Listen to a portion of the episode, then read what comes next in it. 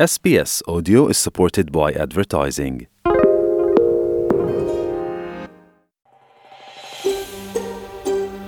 നിങ്ങൾ കേൾക്കുന്നത് S B S Malayalam. കൂടുതൽ പരിപാടികൾ കേൾക്കാൻ S B S dot com dot A U slash Malayalam സന്ദർശിക്കുക. SBS SBS SBS SBS SBS SBS Malayalam. ഇന്നത്തെ വാർത്ത.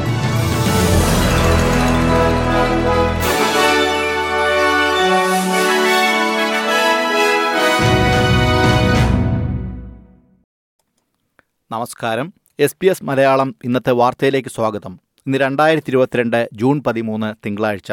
വാർത്ത വായിക്കുന്നത് സജോ ജോൺ.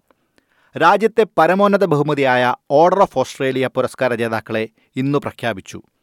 അന്തരിച്ച ക്രിക്കറ്റ് ഇതിഹാസം ഷെയൻ വോൺ മുൻ വനിതാ ടെന്നീസ് ഒന്നാം നമ്പർ താരം ആഷ് ബാർട്ടി എന്നിവർ ഉൾപ്പെടെ അറുന്നൂറ്റി അറുപത്തൊമ്പത് പേരാണ് ഇത്തവണ പുരസ്കാരത്തിന് അർഹരായത്.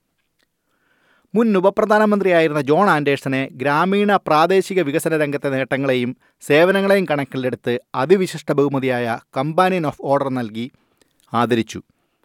കോവിഡ് സമയത്തെ സ്തുത്യർക്ക സേവനത്തിന് മുൻ chief medical officer Brendan Murphy Queensland governor Janet Heng എന്നിവർക്ക് പുറമെ ശാസ്ത്രം സാങ്കേതികവിദ്യ ആരോഗ്യം വിദ്യാഭ്യാസം പൊതുഭരണം ജീവകാരുണ്യ പ്രവർത്തനം എന്നീ മേഖലകളിലെ സേവനത്തിന് അഞ്ചു പ്രമുഖ വ്യക്തികൾക്ക് കൂടി കമ്പാനിയൻ ഓഫ് ഓസ്ട്രേലിയ നൽകി. ആദരിച്ചിട്ടുണ്ട്. കോവിഡ് സമയത്തെ സേവനങ്ങൾക്ക് New South Wales chief health officer Kerry Chant ഉൾപ്പെടെ തൊണ്ണൂറ്റിരണ്ട് പേർക്കാണ് ഓർഡർ ഓഫ് ഓസ്ട്രേലിയ ലഭിച്ചത്. ഇത്തവണ ഇരുന്നൂറ്റി തൊണ്ണൂറ്റിരണ്ട് പേരാണ് സാമൂഹിക സേവനത്തിനുള്ള മികവിന് ബഹുമതി കരസ്ഥമാക്കിയിരിക്കുന്നത്. മൂന്ന് വർഷങ്ങൾക്ക് ശേഷം ഓസ്ട്രേലിയയും ചൈനയും തമ്മിൽ മന്ത്രിതല ചർച്ചകൾ പുനരാരംഭിച്ചു. സിംഗപ്പൂരിൽ നടന്ന അന്താരാഷ്ട്ര ഫോറത്തിൽ വെച്ച് ഓസ്ട്രേലിയൻ പ്രതിരോധ മന്ത്രി റിച്ചാർഡ് മാൾസ് ചൈനീസ് പ്രതിരോധ മന്ത്രിയായ ജനറൽ വേ ഫങ്ഹായുമായി കൂടിക്കാഴ്ച നടത്തി. ഈ പശ്ചാത്തലത്തിൽ ഇരു രാജ്യങ്ങളും തമ്മിലുള്ള ബന്ധം പുതിയൊരു വഴിത്തിരിവിലെത്തിയിരിക്കുകയാണെന്ന് ചൈനീസ് സ്ഥാനാപതി സിയാവോ സെൻ പറഞ്ഞു. ഓസ്ട്രേലിയ ചൈന ബന്ധം ഊഷ്മളമായി നിൽക്കണമെന്നാണ് ചൈനീസ് സർക്കാർ ആഗ്രഹിക്കുന്നതെന്ന് അദ്ദേഹം വ്യക്തമാക്കി. വെസ്റ്റേൺ ഓസ്ട്രേലിയയിൽ നടക്കുന്ന ഓസ്ട്രേലിയ ചൈന ഫ്രണ്ട്ഷിപ്പ് അസോസിയേഷൻ ദേശീയ സമ്മേളനത്തിൽ വെച്ചാണ് സിയാവോസ്യൻ ഇങ്ങനെ പറഞ്ഞത്.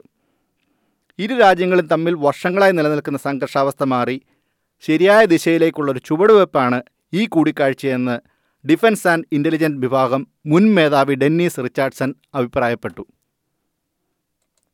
ഫ്രാൻസുമായുള്ള ആണവോർജ അന്തർവാഹിനി കരാർ സ്കോട്ട് മോറിസൺ സർക്കാർ കൈകാര്യം ചെയ്ത രീതിയെ മുൻ ലിബറൽ പ്രധാനമന്ത്രി മാൽക്കൺ ടേൺബുൾ രൂക്ഷമായി വിമർശിച്ചു. ഫ്രാൻസുമായുള്ള ആണവോർജ അന്തർവാഹിനി കപ്പൽ കരാർ മുൻ പ്രതിരോധ മന്ത്രി പീറ്റർ ഡറ്റൻ റദ്ദാക്കിയ നടപടിയെയാണ് ടേൺബുൾ വിമർശിച്ചത്. ഓക്കസ് സഖ്യത്തിന്റെ ഭാഗമായിട്ടായിരുന്നു ആ കരാർ റദ്ദാക്കിയത്. രണ്ടായിരത്തി മുപ്പതുകളുടെ അവസാനത്തോടെയായിരുന്നു ഓസ്ട്രേലിയ ആണവോർജ അന്തർവാഹിനി സ്വന്തമാക്കുവാൻ ലക്ഷ്യമാക്കിയിട്ടിരുന്നത്. എന്നാൽ രണ്ടായിരത്തി മുപ്പതിനകം തന്നെ അമേരിക്കയിൽ നിന്നുള്ള രണ്ട് വിർജീനിയ സബ് ക്ലാസ് അന്തർവാഹിനികൾ വാങ്ങുവാൻ ലക്ഷ്യമിട്ടിരുന്നുവെന്ന് ഡെറ്റൻ കഴിഞ്ഞയാഴ്ച പറഞ്ഞിരുന്നു. അന്തർവാഹിനി കരാർ ഇല്ലാതാക്കുക വഴി രാജ്യസുരക്ഷയ്ക്ക് ഹനിക്കുന്ന പ്രവർത്തികളാണ് സ്കോട്ട് മോറിസണും ഡെറ്റനും ചെയ്തതെന്ന് ടേൺപുൾ എ ബി സി റേഡിയോയോട് പറഞ്ഞു.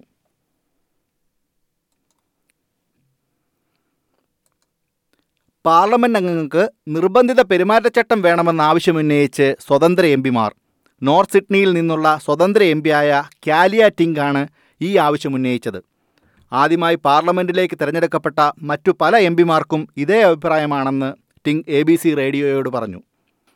പാർലമെന്റിലെ തൊഴിൽ സംസ്കാരം നിർവചിക്കാൻ sex discrimination commissioner Kate Jenkins നൽകിയ പ്രധാന ശുപാർശകളിലൊന്നായിരുന്നു എം പിമാർക്ക് പെരുമാറ്റച്ചട്ടം കൊണ്ടുവരിക എന്നത്. ഒരു സ്വതന്ത്ര സംഘടനയായിരിക്കണം ഈ പെരുമാറ്റച്ചട്ടം നടപ്പാക്കേണ്ടതെന്ന് ടിങ് അഭിപ്രായപ്പെട്ടു. രാഷ്ട്രീയക്കാർക്കും അവരുടെ ജീവനക്കാർക്കുമുള്ള പെരുമാറ്റച്ചട്ടം കൊണ്ടുവരുന്നത് പൊതുജനങ്ങൾക്കുള്ള വിശ്വാസം വർദ്ധിപ്പിക്കാനിടയാകുമെന്നും കാലിയ ടിങ് പറഞ്ഞു. ഫുട്ബോൾ ലോകകപ്പ് ബർത്തുറപ്പിക്കുവാനായി ഓസ്ട്രേലിയ പെറുവിനെതിരെ മത്സരിക്കും. ഖത്തറിന്റെ തലസ്ഥാനമായ ദോഹയിൽ നാളെ രാവിലെ സിഡ്നി മെൽബൺ സമയം നാല് മണിക്കാണ് മത്സരം തുടങ്ങുക.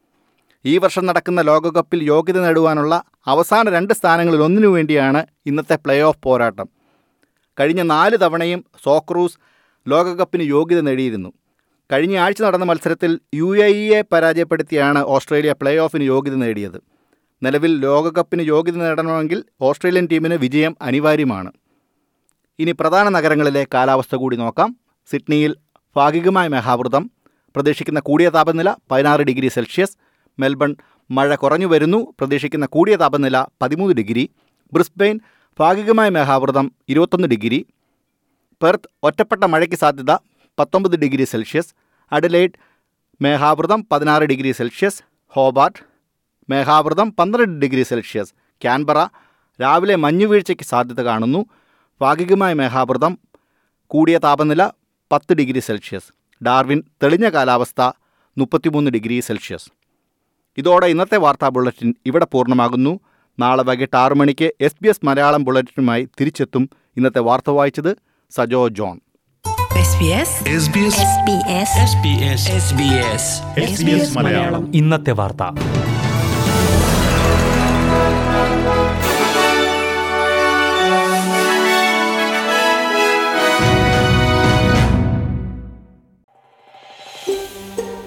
ഇതുപോലുള്ള കൂടുതൽ പരിപാടികൾ കേൾക്കണമെന്നുണ്ടോ? ആപ്പിൾ പോഡ്കാസ്റ്റിലും ഗൂഗിൾ പോഡ്കാസ്റ്റിലും സ്പോട്ടിഫൈയിലും കേൾക്കാം. അല്ലെങ്കിൽ നിങ്ങൾ പോഡ്കാസ്റ്റ് കേൾക്കുന്ന മറ്റെവിടെയും.